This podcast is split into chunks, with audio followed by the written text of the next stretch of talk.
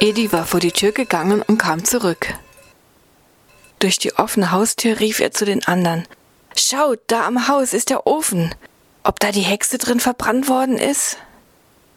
Die drei anderen gingen raus vor die Tür und folgten Edi um die linke Ecke. Ekel erfasste sie, und als sie im Regen ein paar Schritte weitergingen, sahen sie auch schon einen Stall, etwas versteckt hinter einer Eibe. Hier wurde wohl Hänsel gefangen gehalten. Es lagen sogar noch kleine Hühnerknöchelchen herum. Hänsel hatte ja immer so einen Knochen der fast blinden Hexe durchs Gitter gesteckt und so getan, als sei das sein Finger. So hatte er die alte Hexe glauben lassen, er sei noch ganz dünn und noch nicht fett genug für ihren Kochtopf. Es war jedenfalls Punjatashi und Urs hier im Nasskalten ziemlich unheimlich. Kommt, lasst uns zurück ins Haus gehen, meinte Punja als Erste. Die drei und auch Edi verschwanden somit schnell wieder im Innern des Hauses und verschlossen die Tür. Zum Glück gab es ein stabiles Türschloss aus Metall und nicht irgendwelches Zuckerzeug.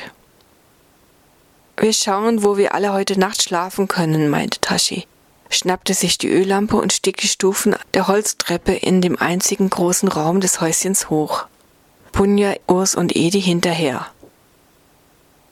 Oben war eine breite Tribüne als Ebene eingelassen. Dort in einem Schrank fanden sie einige Decken und auch Kissen, daneben lag in Regalen Bettwäsche aufgestapelt. Punja roch an den Stoffen. Die waren nicht muffig, sondern schienen ganz in Ordnung zu sein. Damit könnten sie sich ein Schlaflager zurechtmachen. Dann stiegen sie wieder die Stufen hinab und setzten sich um den runden Holztisch. Lasst uns abwechselnd Wache schieben, wir Männer, meinte Urs, der das Wacheschieben von seiner Heimat, dem Lämmerberg, her kannte. Zuerst du, Idi, von 20 bis 23 Uhr, dann Tashi von 23 bis 2 Uhr und ich übernehme die schwierigste Schicht am frühen Morgen, von 2 bis zum Frühstück. Okay? Ja, eine gute Idee, meinte Tashi. Und auch Edi nickte bejahend mit dem Kopf. Sie hatten nun doch Lust auf was Gescheites zum Abendbrot, wie man in Bayern sagt. Also nicht schon wieder irgendwelches süßes Zeug. Zum Glück gaben die Rucksäcke noch genügend her. Ab morgen würde sie hier was zum Kochen suchen, dachte Punja. Das alte Rezeptbuch hatte sie in ein Regal gestellt. Gegenüber des Esstischs war eine kleine Küche mit Herd, Spüle und einem Küchenschrank. Daran schloss sich eine kühle Vorratskammer an, die man durch eine schmale Tür öffnen konnte. So etwas wie eine Badecke befand sich auf der anderen Seite der Küchenzeile, einfach mit einem Vorhang abgetrennt. Neben einem Waschbecken mit Spiegel darüber stand darin sogar eine freistehende kleinere Badewanne. Und ja, auch eine Toilette war angebaut mit extra Tür und Fenster nach außen. Die nun schon etwas trockenen Brote kauend, meinte Punja, ich hätte mal Lust wieder auf was Frisches, einen guten Salat. Wir haben hier ja anscheinend gerade Frühling, da sollte ich doch paar grüne Salatblätter morgen finden können. Apropos Tashi, der war noch während die anderen aßen die Treppe nochmals hochgestiegen. Man hörte ihn oben den Schrank öffnen und herumkrusteln. Nach einer Weile kam er die Treppe heruntergesprungen, denn er hatte einen herrlichen Fund im obersten Regal des großen Schranks gemacht. Schaut mal, was ich hier habe. Tashi hielt eine richtig gute Western-Gitarre in seinen Händen. Oh, super, die kommt ja wie gerufen, meinte Ponja. Spielst du uns was vor? Es war ihr immer noch sehr unheimlich in diesem seltsamen Haus. Live-Musik würde die Stimmung bestimmt etwas aufhellen, dachte Punja. Morgen würde sie auch anfangen zu räuchern, auch das würde helfen. Tashi hatte sich hingesetzt und angefangen, die sechs Seiten des Instruments zu stimmen. E, A, D, G, H, E. Dann legte er los und improvisierte alpenländische Weisen, weil ihn die Düfte im Haus so an Weihnachten erinnerten. Die anderen saßen derweil am Tisch und hörten zu. Selbst Edi schien gelassener zu sein als sonst, was Musik doch zu bewirken vermochte. Als dann einer nach dem anderen doch anfing zu gähnen, legte Tashi die Gitarre vorsichtig weg, strich nochmals liebevoll über das Holz. Er als Instrumentenbauer hatte ja ein Faible für gute Arbeiten. Dann hieß es Zähneputzen, kurze Katzenwäsche und ab zum Schlafen. Punja verteilte die Decken, Bettwäsche und jeder bezog sich sein Bett. Urs hatte noch in einer anderen Ecke so etwas wie dünne Matratzen gefunden. Edi wollte unten schlafen, das war den anderen drei nur recht. Ach, das Ausstrecken tat gut. Punja kam die Melodie des israelischen Wiegenliedes der Eselin Heidika in den Sinn und fing es an leise zu summen. Urs und Tashi hörten der Melodie gerne zu und recht bald hörte man jedoch eine andere Art Melodie. Das deutliche Schnarchen von Urs.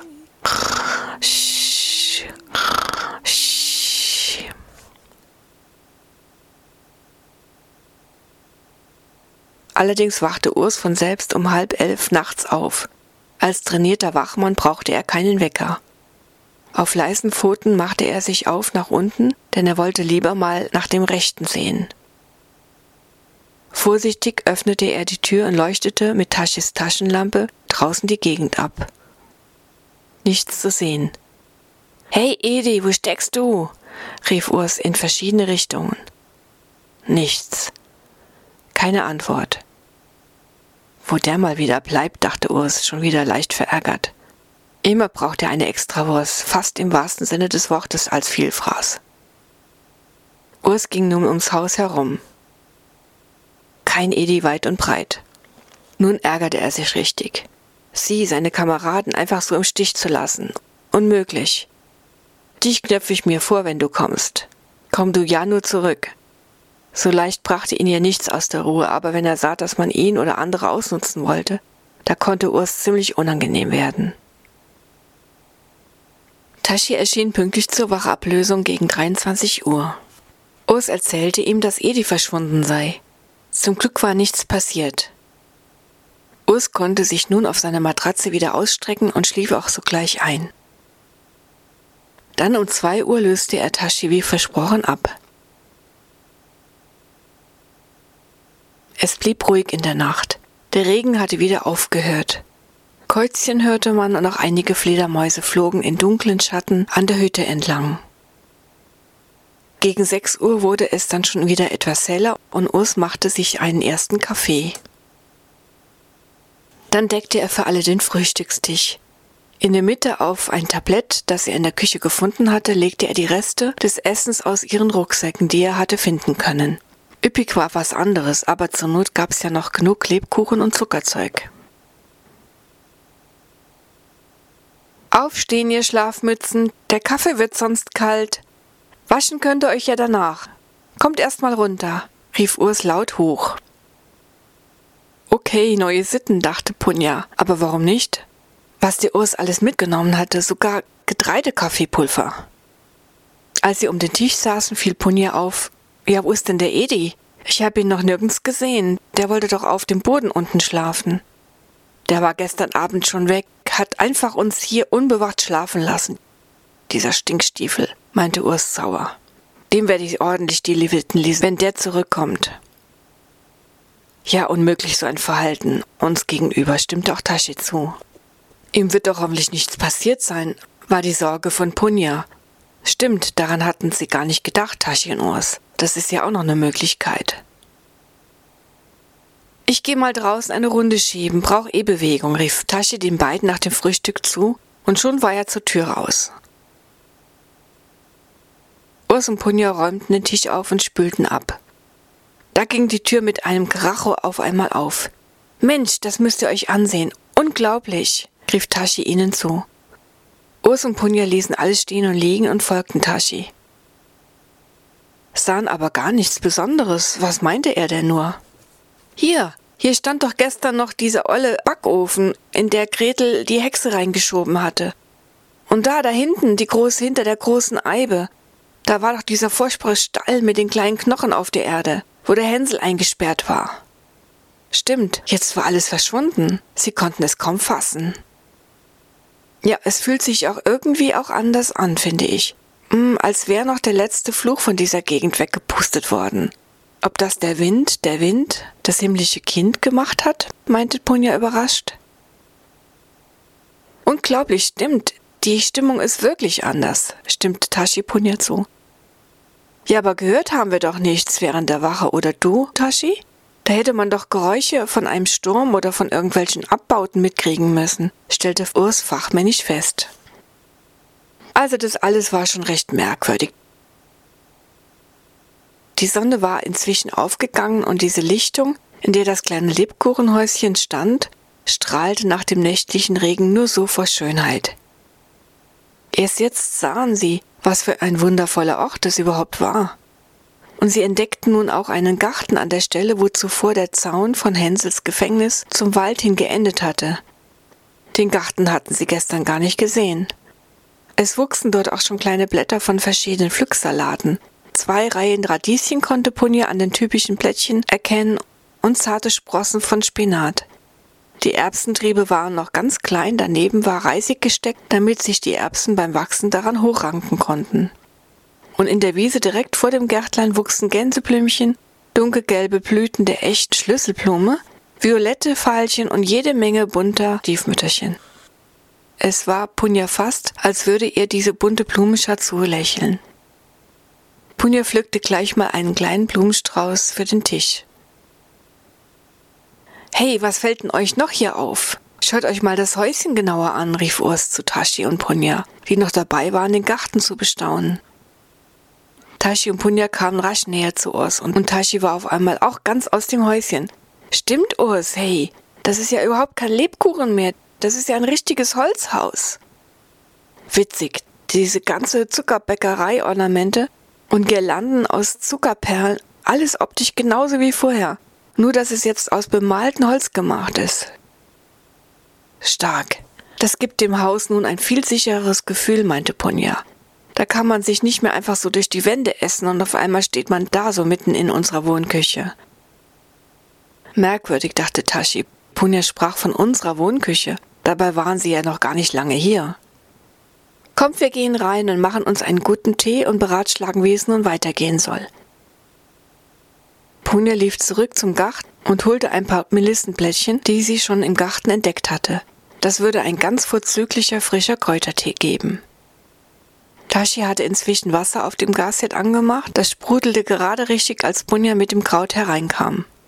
Eine Teekanne fand sich auch in dem großen, altmodischen Küchenschrank und runde, fast im japanischen Stil geformte Keramikteetassen. Punja suchte im Schrank noch nach einer kleinen Blumenvase und wurde ganz unten im Regal fündig. Wie schön sie doch in der kleinen bauchigen Vase aussahen, diese zarten Frühjahrsblüher.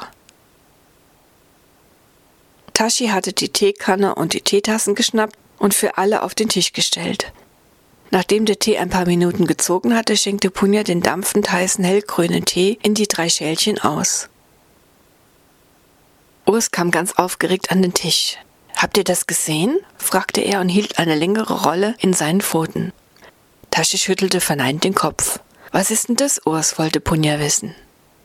Ich war gerade nochmals vor die Tür gegangen, weil ich einen Stock gesucht habe, und als ich wieder an der Eingangstür war, hing diese Schriftrolle an der Klinke. Er zeigte den beiden eine mittelalterliche Schriftrolle mit blau-weißer Verschnürung und einem roten glänzenden Siegeldruck. Sie begutachteten abwechselnd das Siegel, in dem Druck von etwas Runden konnte man jedoch keine Buchstaben mehr entziffern. Seltsam, die drei Gefährten waren doch gerade erst draußen gewesen und hatten nichts Ungewöhnliches bemerkt. Keine Schritte, nichts. Äußerst seltsam.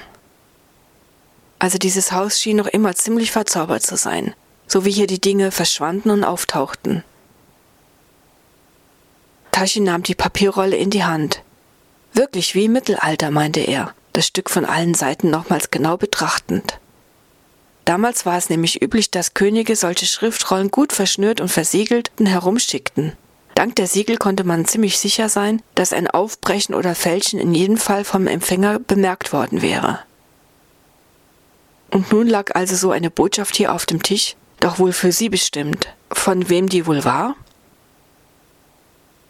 Komm, Tashi, mach das Ding mal auf. Wir werden nicht schlauer, wenn wir es nur von außen angucken, sprach Urs nun ein Machtwort. Er hatte ja recht. Somit zückte Tashi sein scharfes Taschenmesser, das er immer in der Hosentasche bei sich hatte, und durchschnitt ritsch ratsch die Schnüre. Wie kostbares geschöpftes Papier sah der Bogen aus, den Tashi nun vor aller Augen ausbreitete. Da stand in schwungvollen, schönen Buchstaben folgendes geschrieben. Eure hochwohlgeborenen königlichen Geschwister Punja und Tashi und Urst, der König vom Lämmerberg. Diese Botschaft ist an euch gerichtet. Mit Verlaub, es gibt zwei Maßnahmen, die ihr gebeten werdet, in Angriff zu nehmen. Als erstes zu eurer Hoheit Punja. Ihr solltet in diesem Häuschen, das nun vollends friedlich und von jeglichem alten schlechten Zauber bereinigt wurde, nun, ihr solltet hier bleiben und ein gründliches Studium der Botanik durchführen. Hierzu findet ihr alles Notwendige, wie etwa für das Anlegen eines Herbariums in der Kammer im ersten Stock auf der rechten Seite. Zu eurem Schutze findet ihr einen Zauberspruch im großen Buch der Rezepte auf der Seite 346. Mit diesem Spruch richtet ihr um das Haus, den Garten und die Lichtung eine durchsichtige Schutzwand. Hier kann dann niemand mehr ohne eure Erlaubnis eintreten. Als zweites zu den Hoheiten Tashi und Urs. Ihr findet in der Kammer links alles, was ihr für eure Reise braucht. Dort liegt auch ein Plan, wohin ihr euch bitte hinbegeben mögt. Euch immer zu Diensten, Joël Noël.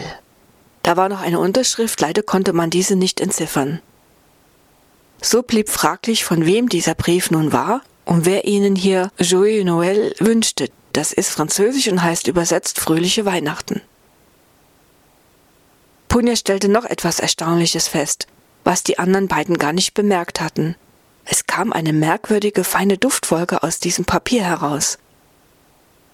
Woher kannte sie das nur? Oh, kam es Punja, das ist ja die Myrrhe. Sollte etwa Selina ihre Finger hier im Spiel haben?